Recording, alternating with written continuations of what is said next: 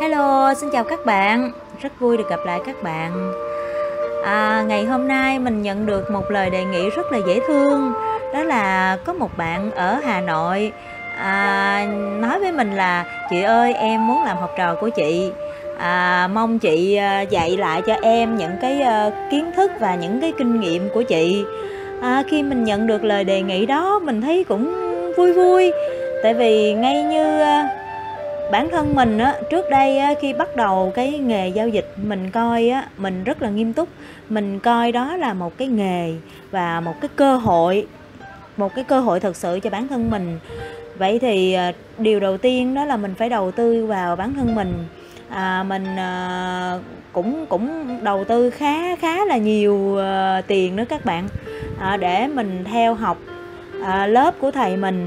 Thì à, mình ở Việt Nam thì mình không có biết thầy nào hết, với lại mình cũng à, không có dám tin tưởng, cho nên à, là mình chọn thầy của mình đó là một chuyên gia người Anh. Thì à, mình theo học. Nhưng mà khi mà mình theo học xong á, sau khi á, học ở thầy rồi tốn khá nhiều tiền nè. Nhưng mà đâu có phải học xong á, là, là, là về là kiếm được ngay tiền đâu các bạn. Trời ơi, cũng lên bờ xuống ruộng gần chết đó chứ. Nhưng mà mình biết là không có một cái người thành công nào mà không từng trải qua thất bại. Và mình dù cho có thất bại như thế nào, mình vẫn kiên trì. Và càng thất bại thì mình càng nghiên cứu, mình đi tìm hiểu tại sao là mình lại mình lại thua, mình lại sai. À, cứ sai hết lần này rồi té xuống, rồi đứng dậy té xuống, đứng dậy té xuống, đứng dậy không biết là bao nhiêu lần. À, đến ngày hôm nay thì nói chung là mình cảm thấy là hài lòng với những gì mà mình công sức mình đã bỏ ra. Ít nhất mình không có cần phải xin hoặc là nghe ý kiến từ bất cứ một người nào cả. Và mình có thể là có những cái chiến lược rất riêng của bản thân mình. Và thật sự thì mình chưa có suy nghĩ là mình sẽ nhận học trò. Tại vì mình không có dám các bạn. Mình mình không có dám. Tại vì những cái năm tháng, những cái ngày tháng mà mình trải qua, thì nếu mà các bạn đồng cảm thì các bạn cũng hiểu. Cho nên là mọi thứ cứ tùy duyên thôi ha. Bây giờ mình sẽ kể cho các bạn nghe tiếp câu chuyện của Jesse Livermore trong quyển hồi ký của à, hồi ức về một thiên tài đầu tư chứng khoán của Edwin Lefevre. Bây giờ là ba phần cuối các bạn, à, phần hai mươi hai, phần hai mươi ba và phần hai mươi bốn. Phần hai mươi hai. Một hôm, Jim Barner, một trong những nhà môi giới chính của tôi, đồng thời là một người bạn thân thiết, ghé qua. Anh ta muốn nói nhờ tôi làm giúp một việc. Anh ta chưa bao giờ nói với tôi theo kiểu này. Do đó anh bảo anh tôi bảo anh ta cứ nói ra, hy vọng tôi có thể làm gì được, vì trước giờ tôi luôn sẵn sàng giúp đỡ anh ta. Sau đó anh ta bắt đầu kể rằng công ty của anh ta đang muốn mua một loại cổ phiếu. Thực tế họ là những người đề xướng chính trong công ty và đặt mua một lượng lớn cổ phiếu. Các điều kiện hiện có bắt buộc họ phải làm thị trường, đó là Jim muốn tôi nhận lời thực hiện việc làm cho thị trường anh ta, đó là cổ phiếu Consolidated Stores. Vì nhiều lý do khác nhau, không hề muốn dính dáng tới cổ phiếu này. Tuy nhiên với Barner, một người cũng đã từng giúp đỡ tôi rất nhiều, nhờ tôi với tư cách cá nhân, riêng điều đó cũng đã khiến tôi có thể dẹp sang một bên những phản đối của mình. Anh ta là một đồng nghiệp tốt, một người bạn tốt, và công ty của anh ta, theo tôi suy đoán, đã lún sâu vào vụ này. Và cuối cùng tôi hứa sẽ làm tất cả những gì có thể.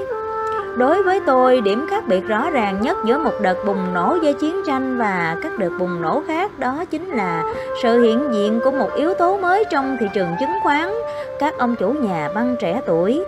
Đợt bùng nổ này có quy mô khổng lồ và mọi người đều hiểu được nguyên nhân và nguồn gốc của nó.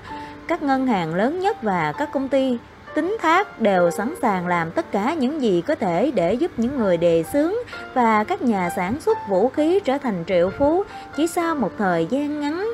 Tất cả những gì anh ta cần làm chỉ là nói anh có một người bạn là bạn của một thành viên trong các ủy ban liên minh, và người ta sẽ cung cấp cho anh ta tất cả số vốn cần thiết để anh ta thực hiện các hợp đồng chưa được bảo hiểm của mình. Tôi đã từng nghe những câu chuyện khó tin về việc những viên thủ quỹ bỗng trở thành những chủ tịch công ty giao dịch hàng triệu đô la bằng số tiền của các công ty tín thác, và nhờ vào những khoản lợi nhuận rơi vãi từ các hợp đồng được chuyển từ người này sang người khác, một lượng vàng khổng lồ từ châu Âu đã đổ vào nước Mỹ và các ngân hàng cần kiểm soát được chúng. Phương thức kinh doanh này có thể gây ra những mối lo ngại đối với một số người lớn tuổi, nhưng số này cũng không nhiều. Mẫu hình ảnh của những ông chủ ngân hàng tóc muối tiêu có thể rất thích hợp cho những giai đoạn yên bình, nhưng trẻ tuổi, tuổi trẻ lại trở thành một trong những tiêu chí hàng đầu trong giai đoạn vất vả này. Các ngân hàng đương nhiên kiếm được những khoản lợi nhuận khổng lồ. Jim Barner và các cộng sự của anh ta cảm phục trước tình bạn và lòng tự tin của những người chủ trẻ tuổi ngân hàng Marshall National Bank, và quyết định kết hợp ba công ty sản xuất lò gốm nổi tiếng lại với nhau và bán cổ phiếu của công ty mới ra công chúng. Đã nhiều tháng nay, người ta sẵn sàng mua bất kỳ loại cổ phiếu nào. Vấn đề ở đây là công việc kinh doanh của công ty quá phát đạt tới mức gần lần đầu tiên trong lịch sử ba công ty này có thể trả cổ tức cho các cổ phiếu thường của mình. Các cổ đông chính của họ không muốn chia sẻ quyền kiểm soát công ty. Thị trường cổ phiếu của họ trên sàn giao dịch New York rất tốt và họ bán ra tất cả số cổ phiếu họ có thể bán được, và họ rất hài lòng với các điều kiện hiện nay.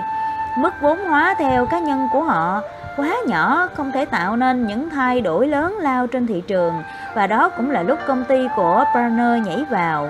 Điều đó thể hiện rằng công ty mới hợp nhất này cần phải đủ lớn mới có thể niêm yết trên sàn giao dịch, nơi những cổ phiếu mới có thể sẽ có giá trị hơn các cổ phiếu cũ. Có một công cụ được sử dụng từ lâu tại phố Wall, đó là thay đổi màu của cổ phiếu để nghe lại những giá trị lớn hơn cho cổ phiếu cũ. Giả sử một cổ phiếu có thể tiêu thụ tốt với mức bằng mệnh giá bằng cách gộp lại bốn lần cổ phiếu của mình, bạn có thể tạo ra một cổ phiếu mới bán đang có giá ba mươi, ba mươi lăm. Bạn sẽ có một loại cổ phiếu mới tương đương mức một trăm hai mươi đến một trăm bốn mươi đối với cổ phiếu cũ. Dường như Barner và các cộng sự của anh ta đã thành công trong việc mời gọi những bạn bè của họ để đầu cơ một lượng lớn cổ phiếu của Ray Store tham gia vào việc hợp nhất này trên cơ sở bốn cổ phiếu hợp nhất đổi lấy một cổ phiếu của Ray. Sau đó, Midland và Weston cũng theo gương công ty đàn anh của mình tham gia vào liên minh mới trên cơ sở cổ phiếu đổi cổ phiếu. Cổ phiếu của họ được niêm yết trên sàn giao dịch New York với giá khoảng hai mươi lăm đến ba mươi đô la. Trong khi đó, Ray nổi tiếng hơn và có cả trả cổ tức đứng ở mức một trăm hai mươi điểm. Nhằm thu hút thêm nguồn lực tài chính dành cho việc mua lại các công ty này, các cổ đông muốn bán cổ phiếu theo tiền mặt, đồng thời họ cũng muốn tăng nguồn vốn lưu động dành cho các chi phí phát triển và xúc tiến quảng bá sản phẩm. Do đó, nguồn tiền mặt cần thiết lên tới vài triệu đô la. Vì vậy, Barnes đã tới gặp chủ tịch ngân hàng của anh ta, người trước đó đã hào phóng cho công ty của anh ta vay ba triệu năm trăm ngàn đô la. Vật thế chấp sẽ là một trăm ngàn cổ phiếu của tập đoàn mới thành lập. Theo như anh ta nói với tôi thì công ty đã đảm bảo với ông chủ tịch rằng giá sẽ không thể xuống tới năm mươi điểm. Đó là một thương vụ khá hời do giá trị của cổ phiếu rất lớn. Sai lầm đầu tiên của những người đề xướng này đó là vấn đề về thời điểm. Trước đó họ nên nhận thấy rằng thị trường đã đạt tới điểm bão hòa của loại cổ phiếu mới phát hành. Tuy nhiên, họ vẫn có thể kiếm được một khoản lợi nhuận hợp lý nếu họ không cố gắng lặp lại một thương vụ sát phạt bất hợp lý như vậy. Điều này thường được các nhà đề xướng khác thực hiện trong những thời điểm thị trường đang bùng nổ. Lúc này hẳn các bạn đang cho rằng Jim Barner và các cộng sự của anh ta đều là những kẻ ấu trĩ và thiếu kinh nghiệm. Ngược lại, họ đều là những người lão luyện và dày dặn kinh nghiệm. Tất cả đều đã quá quen với những phương pháp được sử dụng tại phố Wall. Trong số đó có những nhà giao dịch đã rất thành công. Tuy nhiên, họ đã đánh giá quá cao sức mua của công chúng. Suy cho cùng, sức mua này chỉ có thể đánh giá chính xác thông qua những phép thử thực tế. Nguyên nhân họ phải trả một cái giá quá rất đắt chính là do họ nghĩ rằng thị trường tăng giá sẽ còn kéo dài hơn so với những gì đã diễn ra trong thực tế. Tôi cho rằng những người này đã đạt được thành công to lớn và nhanh chóng đến nỗi họ không hề nghi ngờ mình vẫn chưa nghiên cứu kỹ càng về thương vụ đó trước khi thị trường đổi chiều. Họ đều rất nổi tiếng và có nhiều người ủng hộ trong số các nhà giao dịch chuyên nghiệp và những công ty môi giới liên lạc bằng điện thoại riêng. Thương vụ này được quảng cáo rất rầm rộ, các tờ báo đều hào phóng dành cho nó khá nhiều đất.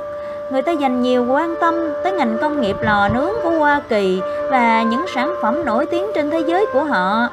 Trong đó pha trộn có một phần là lòng yêu nước, và các nhật báo bắt đầu nói tới việc chinh phục thị trường cả thế giới. Đặc biệt thị trường châu Á, châu Phi và Nam Mỹ hầu như không gặp khó khăn nào.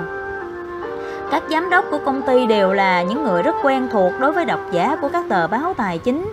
Công chúng đã được chuẩn bị kỹ lưỡng, cộng à, những lời hứa hẹn của giới nội bộ về giá cổ phiếu rất rõ ràng và đầy thuyết phục. Nhu cầu đối với loại cổ phiếu mới tăng lên mạnh mẽ. Kết quả là khi khóa sổ, lượng cổ phiếu phát hành ra công chúng với giá năm mươi đô la được đăng ký vượt mức hai mươi lăm phần trăm. Bạn nghĩ sao? Những người đề xướng hy vọng nhiều nhất cũng chỉ là bán thành công số cổ phiếu với mức giá như vậy sau vài tuần, và sau khi đẩy lên giá bảy mươi lăm hoặc cao hơn nhằm đạt mức trung bình năm mươi điểm.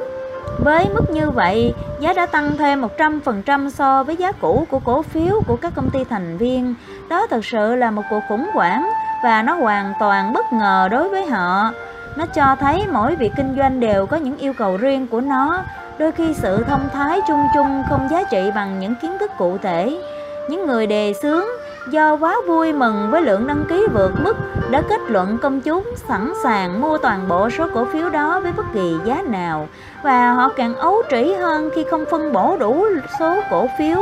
Sau khi đưa ra một quyết định ngớ ngẩn, họ lại muốn thực hiện quyết định ngớ ngẩn đó một cách thông minh. Tất nhiên, việc họ nên làm lúc đó là phân bổ đủ số cổ phiếu. Điều đó có nghĩa là họ sẽ bán khống hai mươi lăm phần trăm cổ phiếu đăng ký vượt mức ra công chúng, và nó sẽ giúp họ tác động lên cổ phiếu khi cần thiết mà không cần kinh phí. Không cần nhiều nỗ lực, họ cũng đã có được một vị thế chiến lược mạnh mẽ. Một điều tôi luôn cố gắng đạt được mỗi khi làm giá cho một cổ phiếu nào đó, họ đã có thể giữ cho giá cổ phiếu không giảm xuống, qua đó tăng thêm lòng tin về sự ổn định của giá cổ phiếu và đối với mạng lưới bao tiêu đứng sau lưng. Lẽ ra họ cần nhớ rằng công việc của họ chưa kết thúc khi họ bán cổ phiếu cho công chúng. Đó chỉ là một phần của công việc làm thị trường. Họ đều cho rằng mình đã rất thành công, nhưng không lâu sau đó, những hậu quả của hai sai lầm ngớ ngẩn đã thể hiện đã hiển hiện rõ ràng hơn. Công chúng không muốn mua thêm loại cổ phiếu mới do trên thị trường đang xuất hiện những xu hướng phản kháng. Giới nội bộ cảm thấy lo ngại và ngừng hỗ trợ cho cổ phiếu của Consolidated Stores, công ty sao hợp nhất. Nếu những người trong nội bộ không muốn mua lại cổ phiếu của chính mình khi thị trường đang suy thoái, thì còn ai muốn mua? Thiếu sự tác động từ nội bộ cũng chính là tín hiệu rõ ràng của việc giảm giá. Chúng ta không cần thiết phải đi vào những con số thống kê cụ thể. Giá cổ phiếu Consolidated Stores dao động trên toàn bộ thị trường, nhưng chưa bao giờ vượt mức giá ban đầu, tức là chỉ nhỉnh hơn năm mươi điểm chút ít. Barnes và các bạn của anh ta cuối cùng đã phải mua vào để tránh cho nó không xuống dưới bốn mươi. Không hỗ trợ cổ phiếu trong giai đoạn đầu của chiến dịch làm thị trường quá là một việc đáng tiếc. Tuy nhiên, việc không bán ra toàn bộ số cổ phiếu công chúng đã đăng ký còn tồi tệ hơn. Cuối cùng, cổ phiếu này cũng được niêm yết trên sàn giao dịch New York, đồng thời giá cũng tiếp tục giảm xuống và dừng lại ở mức ba mươi bảy điểm. Trên danh nghĩa, nó dừng ở mức này là do Barnes và các cộng sự của anh ta cố gắng hãm giá do ngân hàng để cho họ vay tới mức ba mươi lăm đô la trên một cổ phiếu cho một trăm nghìn cổ phiếu. Nếu ngân hàng thanh lý khoản nợ này thì chúng ta không thể nói trước xa giá sẽ giảm xuống còn bao nhiêu. Những người đã từng sẵn sàng mua với mức giá năm mươi điểm hiện nay không hề quan tâm tới cổ phiếu này khi ở mức ba mươi bảy điểm, và có thể thậm chí ở mức hai mươi bảy cũng không có ai muốn mua. Thời gian trôi qua, việc ngân hàng bùng nổ cho vay tín dụng đã khiến nhiều người phải suy nghĩ. Đã qua giai đoạn của những ông chủ nhà băng trẻ tuổi, dịch vụ ngân hàng đang đứng trên bờ của nguy cơ trở lại chủ nghĩa bảo thủ như trước. Những người bạn thân thiết cũng được yêu cầu thanh toán các khoản vay như tất cả những người khác, như thể họ chưa từng chơi cốt với những ông chủ ngân hàng vậy. Bên cho vay không có gì phải đe dọa, còn bên đi vay cũng không yêu cầu gia hạn, bởi hai đều lâm đang lâm vào tình trạng khó khăn. Chẳng hạn như ngân hàng nơi Jim Barnes hợp tác vẫn tỏ ra rất tử tế.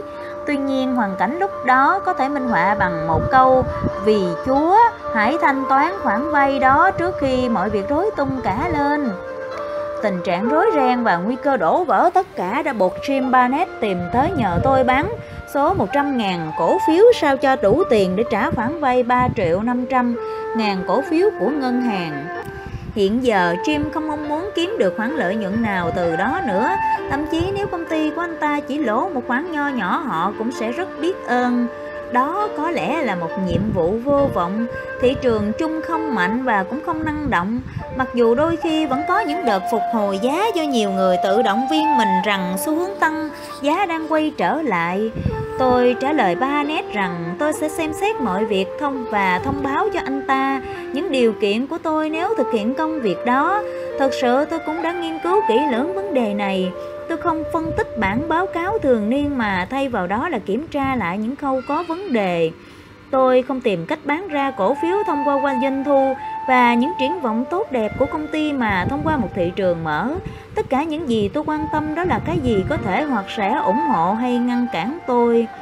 Tôi phát hiện ra một điều, đó là một số ít người nắm quá nhiều cổ phiếu. Đó là một điều rất nguy hiểm. Lipton, Kahn and Sole, một ngân hàng kim môi giới chứng khoán, thành viên của sàn giao dịch New York, đã nắm giữ bảy mươi nghìn cổ phiếu. Họ đều là những bạn thân thiết của Jim Barnett và có nhiều ảnh hưởng tới việc hợp nhất công ty do họ đã nhiều năm chuyên về chứng khoán này. Các khách hàng của họ đều có những thành công nhất định. Cựu thượng nghị sĩ Samuel Gordon, một đối tác đặc biệt của hãng à, của hãng của cháu ông ta, Cotton Ross, cũng đã nắm giữ bảy mươi nghìn cổ phiếu. Cuối cùng là Joshua Bush với sáu mươi nghìn cổ phiếu. Như vậy tổng cộng có hai trăm nghìn cổ phiếu của Consolidated Stores nằm trong tay những người đã từng là dân chuyên nghiệp tại phố Wall. Họ không cần tới ai cố vấn về việc lúc nào cổ phiếu à, sẽ bán ra cổ phiếu.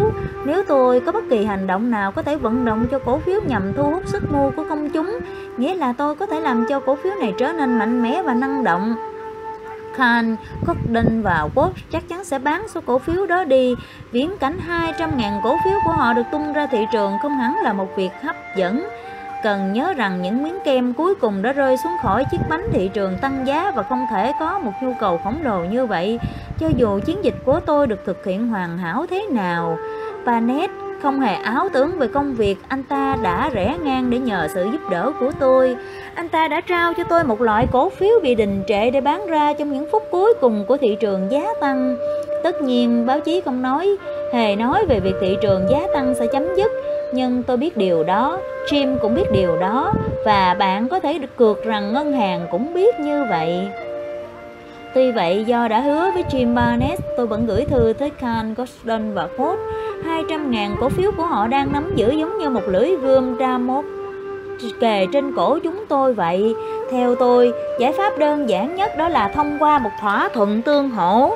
Nếu họ chấp nhận bằng cách giữ lại số cổ phiếu đó trong khi tôi tìm cách bán ra một trăm nghìn cổ phiếu của ngân hàng, đổi lại tôi sẽ tạo ra một thị trường chung nằm tiêu thụ tất cả số cổ phiếu của chúng tôi. Với những điều kiện hiện nay, họ không thể bán ra một phần mười số cổ phiếu đó mà không khiến giá của Consolidated Stores sụt giảm nghiêm trọng. Họ quá hiểu điều đó và tất nhiên là chưa bao giờ muốn thử. Tất cả những gì tôi yêu cầu ở họ là thời điểm hợp lý để bán ra, và họ phải đủ sáng suốt để không tỏ ra quá tham lam. Không ai muốn trở thành một con chó già giữ xương dù tại phố Wall hay bất kỳ nơi nào khác. Tôi muốn thuyết phục họ rằng tung ra cổ phiếu không đúng thời điểm và thiếu suy xét sẽ không thể bán hết số cổ phiếu đó. Tôi hy vọng họ sẽ chấp nhận lời đề nghị của mình, vì đó đều là những người dày dạn kinh nghiệm tại phố Wall và không hề có những ảo tưởng về nhu cầu thực tế đối với Consolidated Stores. Lipton Kahn là giám đốc của một công ty môi giới phát đạt với chi nhánh tại mười một thành phố khác nhau và hàng trăm khách hàng. Công ty của ông đã hơn một lần làm quản lý cho các tổ hợp đầu cơ. Thượng nghị sĩ Jordan, người nắm bảy mươi nghìn cổ phiếu, là một nhân vật rất giàu có. Tên tuổi của ông ta rất quen thuộc với độc giả của các tờ báo, người đang sở hữu một chiếc áo lông chồn trị giá năm nghìn đô la và một trăm ba mươi hai lá thư của bị cáo.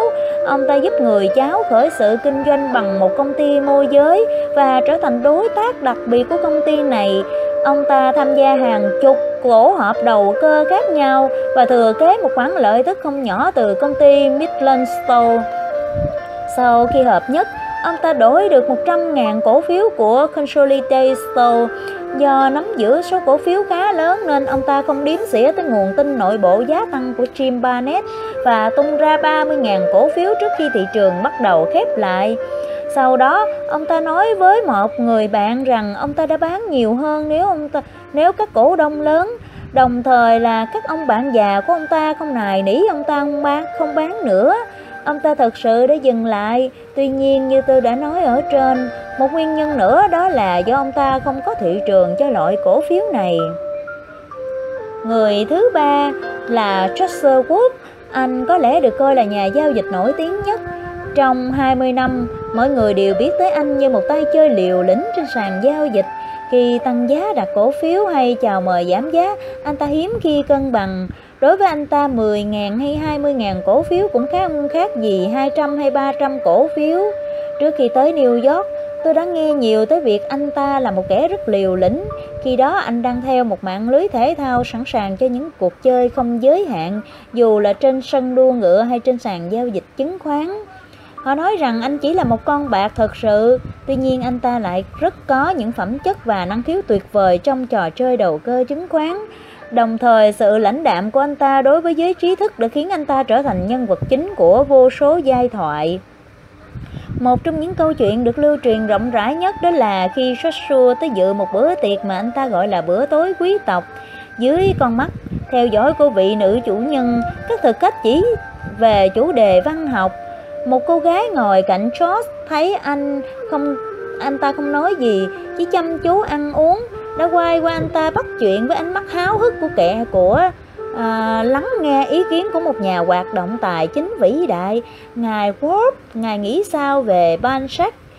George lịch sự ngừng nhai, nuốt và trả lời: tôi chưa bao giờ giao dịch loại cổ phiếu đó trên thị trường New York cả. Đó là ba cổ đông cá nhân lớn nhất của Consolidated Stores.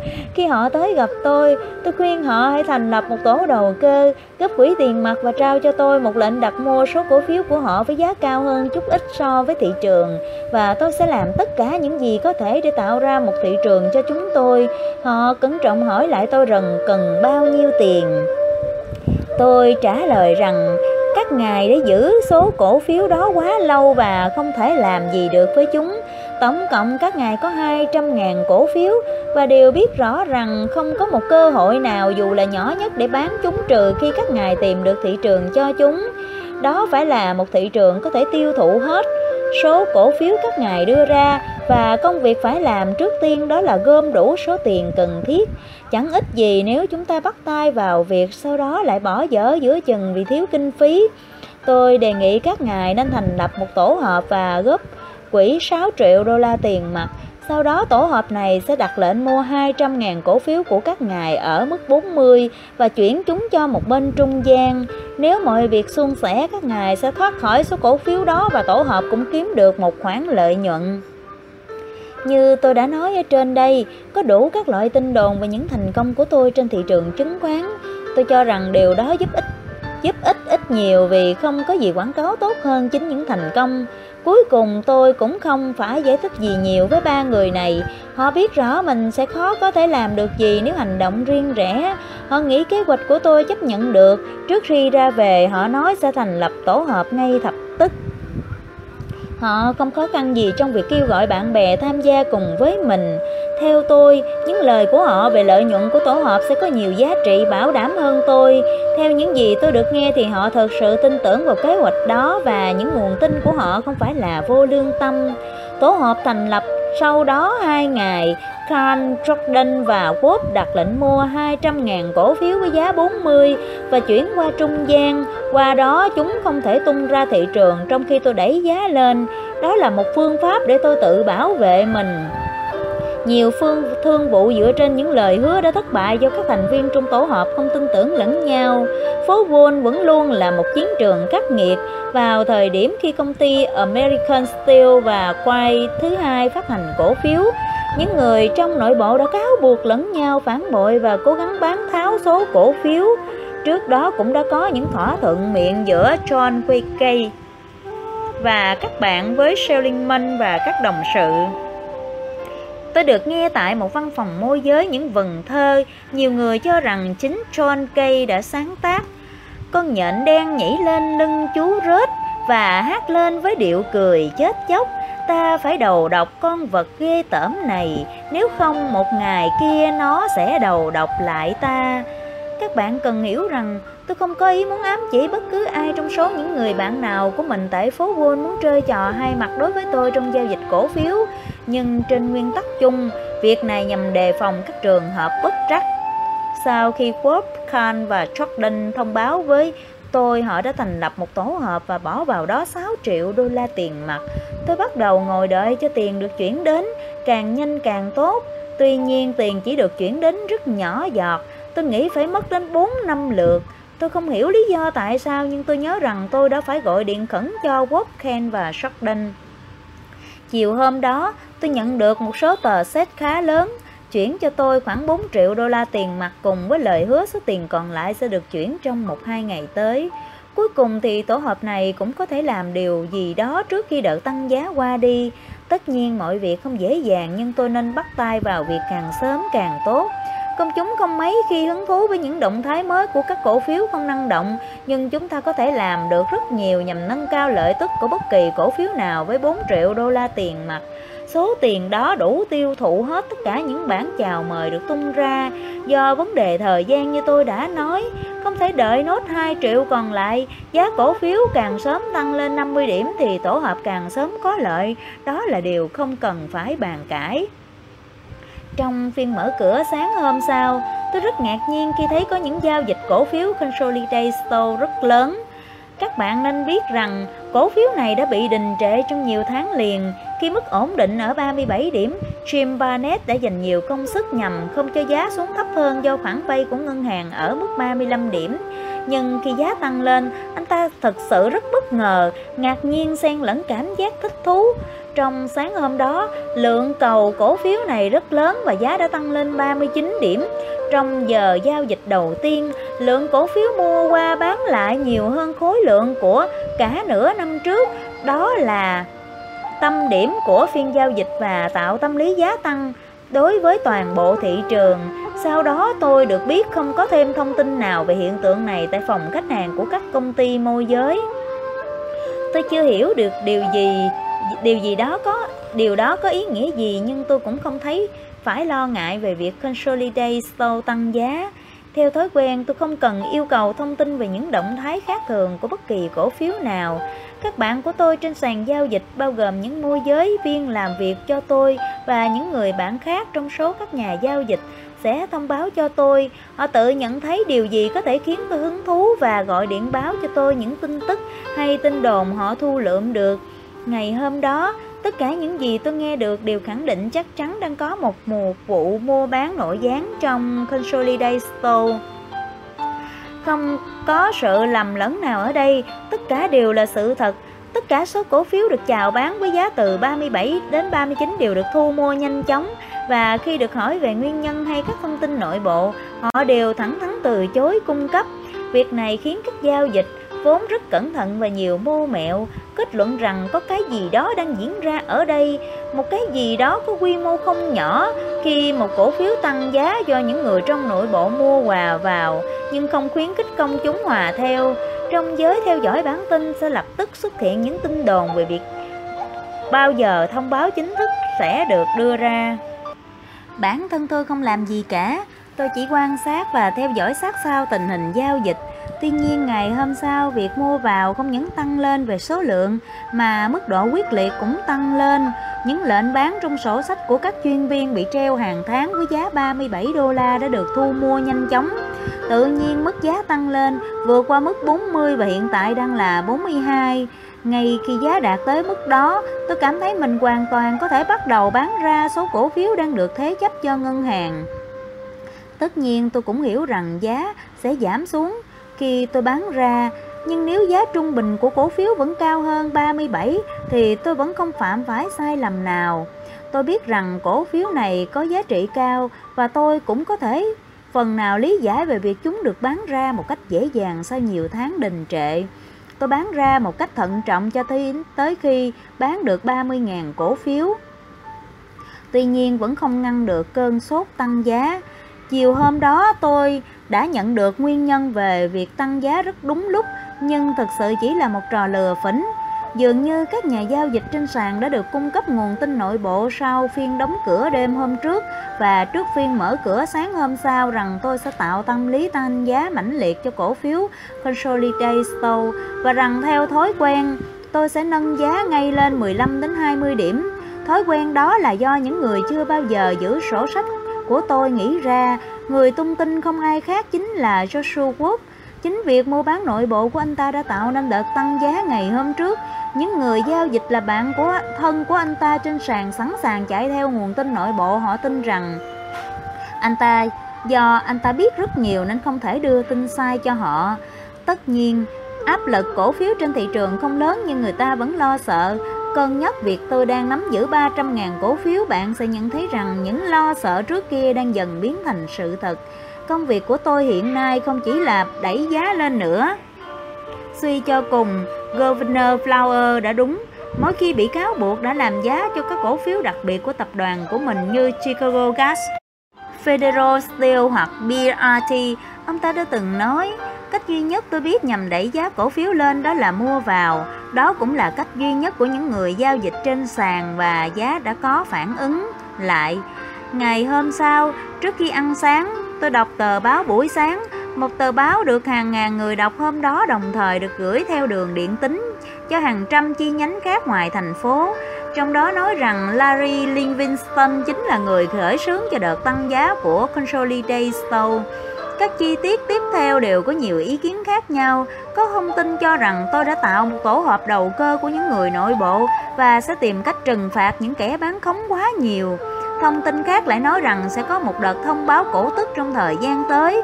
Một ý kiến khác lại nhắc lại thành công đáng nhớ của tôi khi tìm cách tăng giá các loại cổ phiếu khác. Có người còn cho rằng công ty đã che giấu tài sản của mình nhằm giúp những người trong nội bộ tích lũy cổ phiếu, và tất cả đều thống nhất đợt tăng giá chưa thực sự khởi động.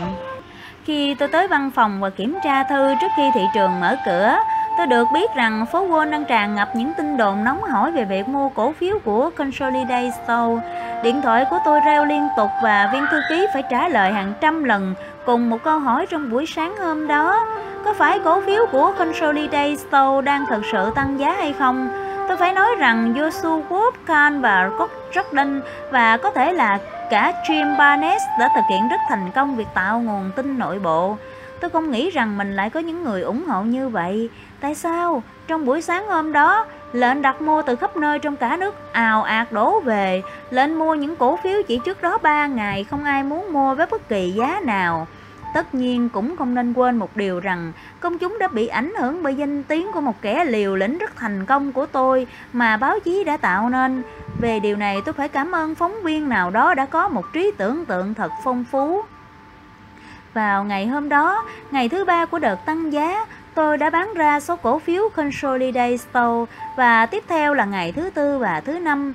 Việc đầu tiên tôi nhận thấy đó là tôi đã bán hết một trăm nghìn cổ phiếu thế chấp tại ngân hàng của Marshall National Bank để đổi lấy khoản vay ba triệu năm trăm ngàn đô la đang cần thanh lý.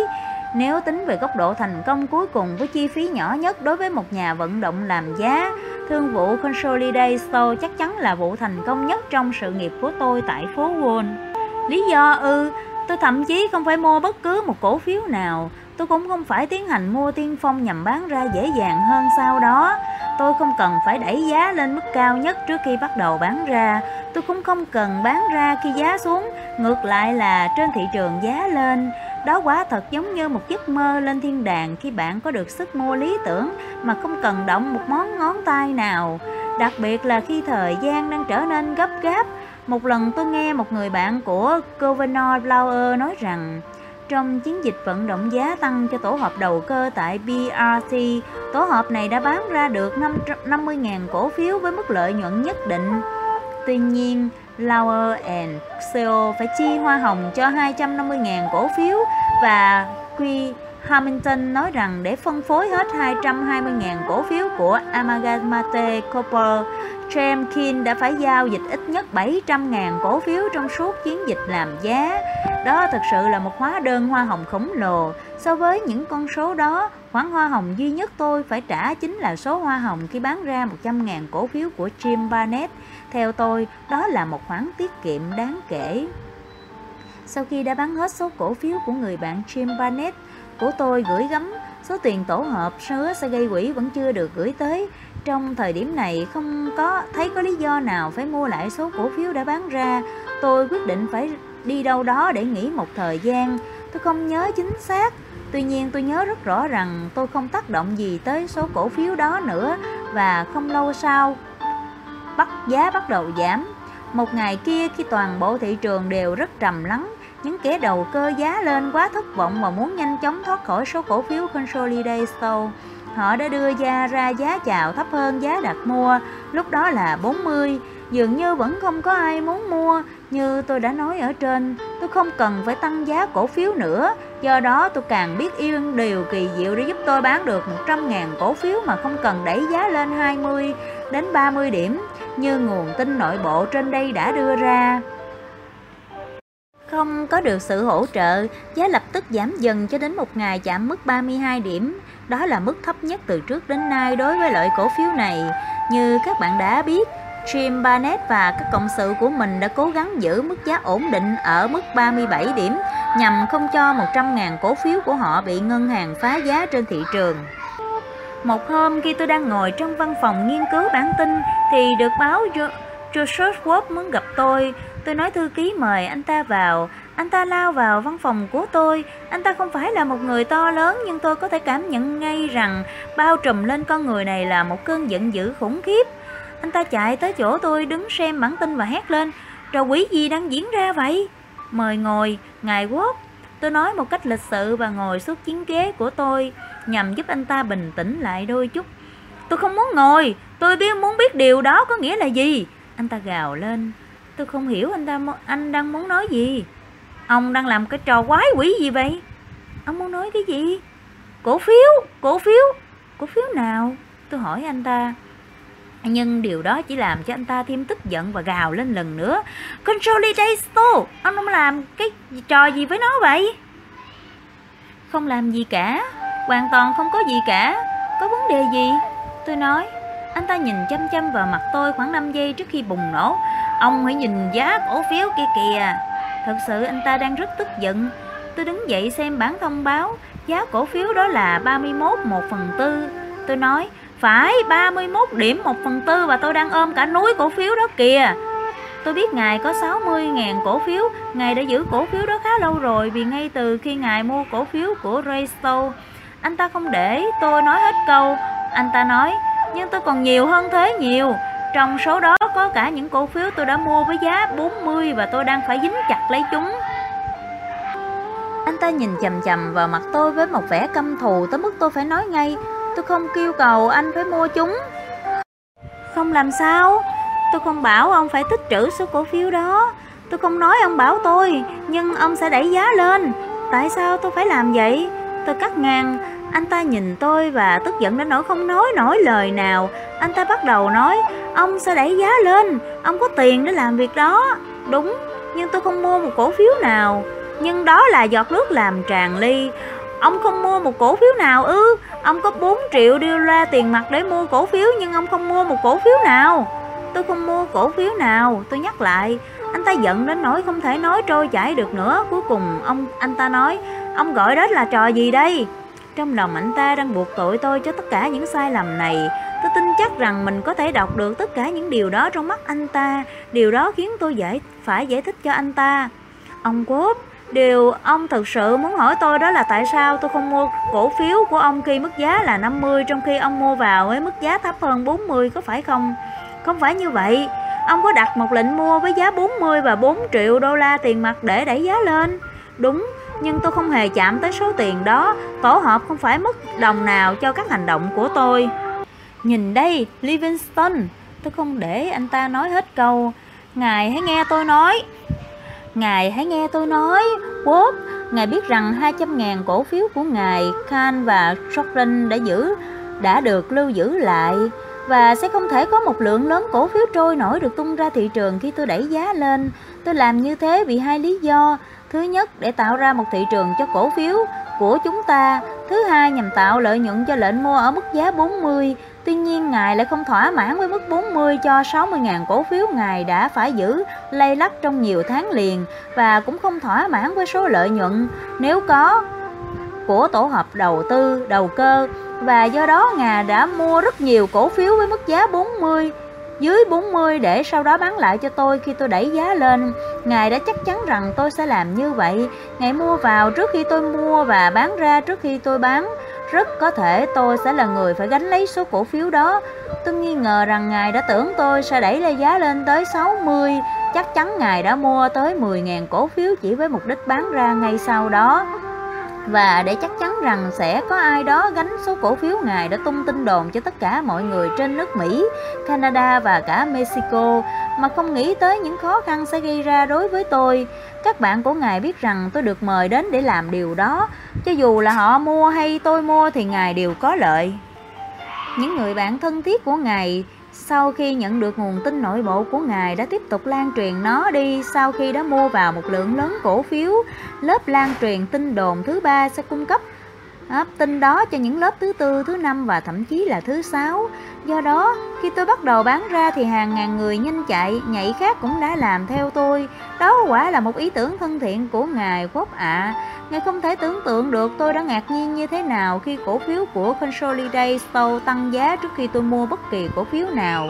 Xen lẫn trong đó là cả sự biết ơn khi mạng lưới bao tiêu bán hết một trăm nghìn cổ phiếu với giá khoảng bốn mươi cho những người đang có ý định bán lại số đó cho tôi với giá năm mươi hay sáu mươi gì đó. Tôi chắc chắn không thể là một kẻ không thể là một tên khờ khi sử dụng bốn triệu đô la để làm giàu cho những kẻ như vậy, có phải không? Số tiền đó được trao cho tôi để mua cổ phiếu, nhưng chỉ khi tôi cảm thấy cần thiết, và tôi cảm thấy không cần thiết phải mua vào, thế thôi. Joshua đã hoạt động tại phố Wall khá lâu, và anh ta hiểu rằng không nên để cơn giận dữ xen vào công việc của mình. Sau khi nghe tôi nói, anh ta bình tĩnh lại và bắt đầu nói chuyện với giọng thân thiện hơn. Nhìn này, chúng ta làm gì với gã Larry tội nghiệp này? Ngài có thể làm bất cứ việc gì ngài muốn. Độ lượng một chút đi. Ông sẽ làm gì nếu ở vào vị trí của chúng tôi? Nếu ở vào vị trí của các ngài, tôi nói một cách nghiêm trang, ngài có biết tôi sẽ làm gì không? Làm gì? Tôi sẽ bán ra, tôi nói với anh ta. Anh ta nhìn tôi một lúc, sau đó quay gót và bước ra khỏi văn phòng của tôi. Anh ta không bao giờ quay trở lại đó nữa. Không lâu sau đó, nghị sĩ Jordan cũng gọi điện cho tôi. Ông ta cũng rất cáu kỉnh và buộc tội tôi về những rắc rối của họ. Kahn sau đó cũng tham gia vào bản cáo buộc này. Họ quên rằng họ đã phải giữ hàng núi cổ phiếu không thể bán được khi thành lập tổ hợp đầu cơ. Tất cả những gì họ nhớ tới đó là tôi đã không bán ra số cổ phiếu của họ khi tôi đang giữ hàng triệu đô la của tổ hợp đầu cơ, và giá cổ phiếu đang tăng lên mức bốn mươi bốn, trong khi hiện nay nó giảm còn ba mươi, và hầu như không ai còn nghĩ đến nữa. Theo cách của họ, tôi đã có thể kiếm được một khoản lợi nhuận kha khá. Tất nhiên họ đều lắng giận một cách đúng lúc. Tổ hợp đã không phải bỏ ra một xu nào, và vấn đề chính vẫn không thay đổi. Mục đích là bán được số cổ phiếu của họ. Một hay hai ngày sau đó, họ quay lại yêu cầu tôi giúp họ bán ra. Jordan đã nài nỉ tôi rất nhiều, và cuối cùng tôi đã đồng ý buộc họ bán đặt bán số cổ phiếu cho tổ hợp ở mức giá hai mươi lăm một phần hai. Mức phí của tôi cho dịch vụ lần này là một nửa bất kể lời lỗ trong thương vụ này. Cuối cùng bán à, giá bán ra khoảng ba mươi điểm. Lúc đó tôi gần như phải thanh lý số cổ phiếu của họ với những điều kiện thị trường nói chung và những hoạt những động thái của Consolidated Stores. Chỉ có một cách duy nhất, đó là bán khi giá hạ và không tìm cách đẩy giá lên. Khi giảm giá, tôi có thể tiếp cận những người mua luôn, cho rằng với mức giá giảm mười lăm đến hai mươi điểm so với giá đỉnh là một mức hời, đặc biệt là thời kỳ giá chạm trần cách đó không lâu. Theo họ, thời điểm phục hồi giá sẽ sớm xuất hiện. Sau khi giá Consolidated Stores tăng lên bốn mươi bốn thì rõ ràng mức giá dưới ba mươi vẫn khá hấp dẫn. Mọi việc vẫn diễn ra theo quy luật đó. Lệnh đặt mua của những kẻ săn cổ phiếu giá rẻ đủ giúp tôi thanh lý hết toàn bộ số cổ phiếu của tổ hợp đầu cơ.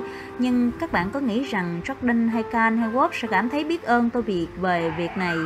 Tất nhiên là không. Theo như những người bạn của họ nói thì họ vẫn cảm thấy đau đớn vì công việc của tôi. Họ thường nói với mọi người tôi à, đã hành động như thế nào đối với họ. Họ không thể tha thứ cho tôi vì việc không tự mình đẩy giá lên theo như họ mong đợi.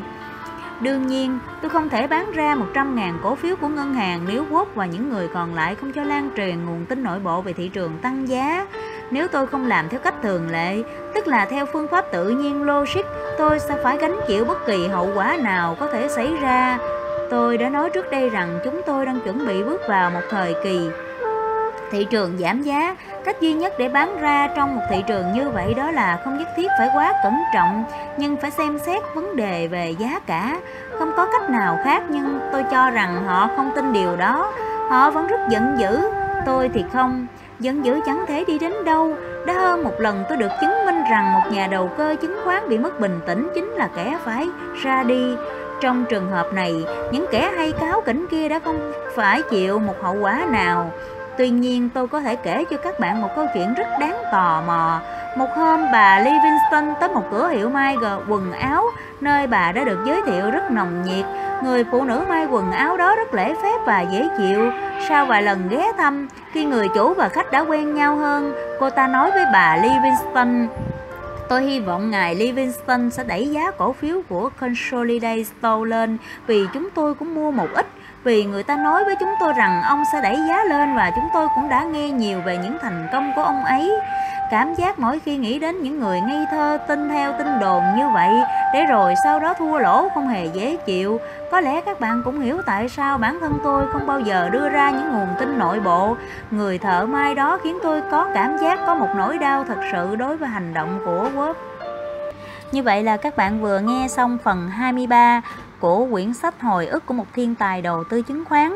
Trong phần này chắc chắn sẽ chứa đựng rất nhiều bài học mà những con cừu non như chúng ta cần phải uh, suy ngẫm để rút ra được bài học cho mình, giúp, giúp cho mình tránh rơi vào một cái bẫy à, những cái nhà thao túng thị trường đã dăng sẵn cho chúng ta. Cho nên phải cẩn trọng với những đợt tăng giá khi khi thị trường đã tăng khá cao, và những đợt giảm giá khi mà thị trường đã giảm quá sâu. Cảm ơn các bạn đã lắng nghe. Hẹn gặp lại các bạn ở hai phần cuối, phần hai mươi hai, hai mươi ba và hai mươi bốn của chương sách. Xin chào và hẹn gặp lại.